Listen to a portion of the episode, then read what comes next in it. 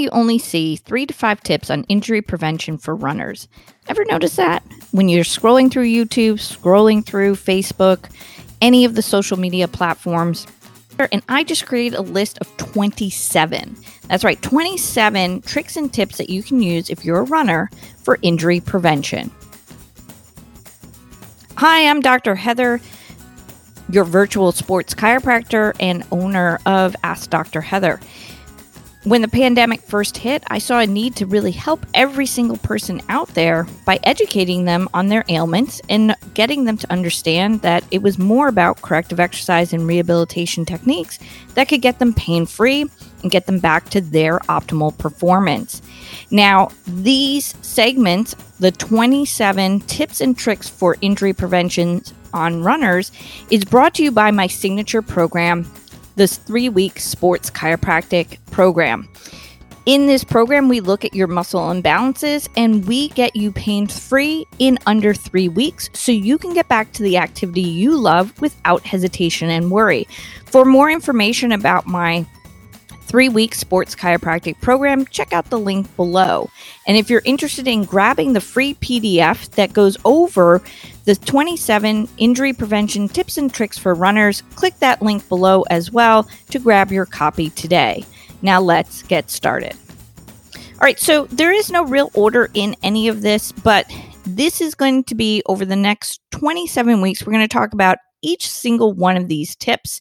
And then we are going to be going ahead and creating some videos. So do pay attention to the YouTube channel because we're going to go a little further in depth regarding each one of these with some video to give you guys a little bit more regarding all these things. So, the first one I want to kind of just talk about is soft tissue work. Now, we are going to spend some time just talking about like the stretching and the foam rolling, the massage ball.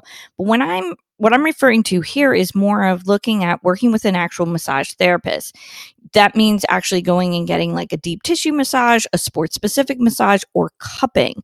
If you're not familiar with what cupping is, but you've noticed that some people uh, get these like suction cups placed on their back, that is actually known as cupping. And the idea behind cupping is that by going ahead and pulling the tissue, okay, nice and taut, so nice and tight, what you're allowing to do is increase blood flow to that area to help and promote healing.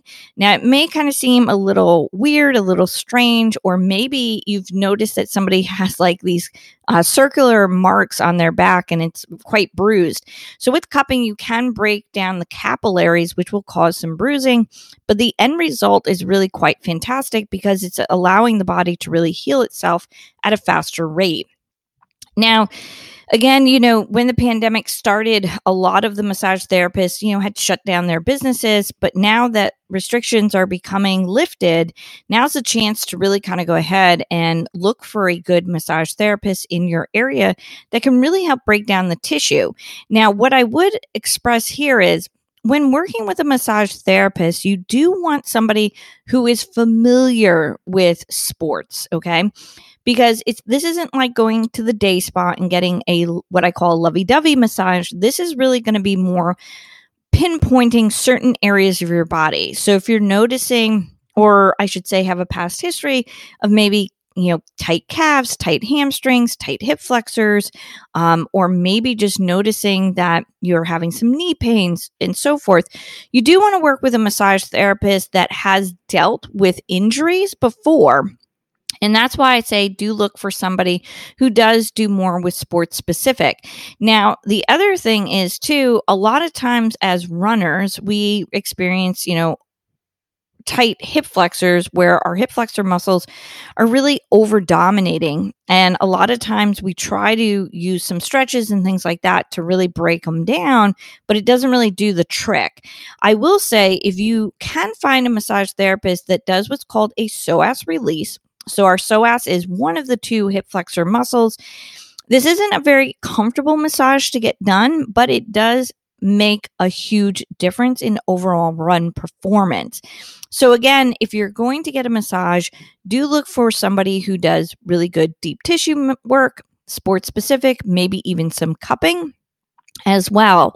So, uh, again, that's something you're going to want to address. And these, again, are the 27 tips and tricks. We're going to talk about them briefly over the next 27 weeks, where today we're just talking about soft tissue and its overall benefits.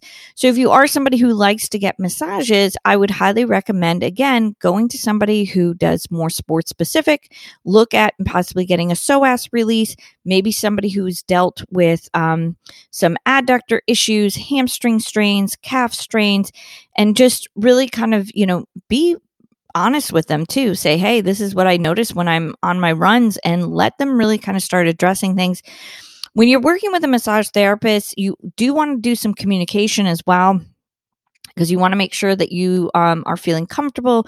Uh, you don't want to be cringing in discomfort when the massage is going on. You do want to try to relax, give in, let the tissue break itself down.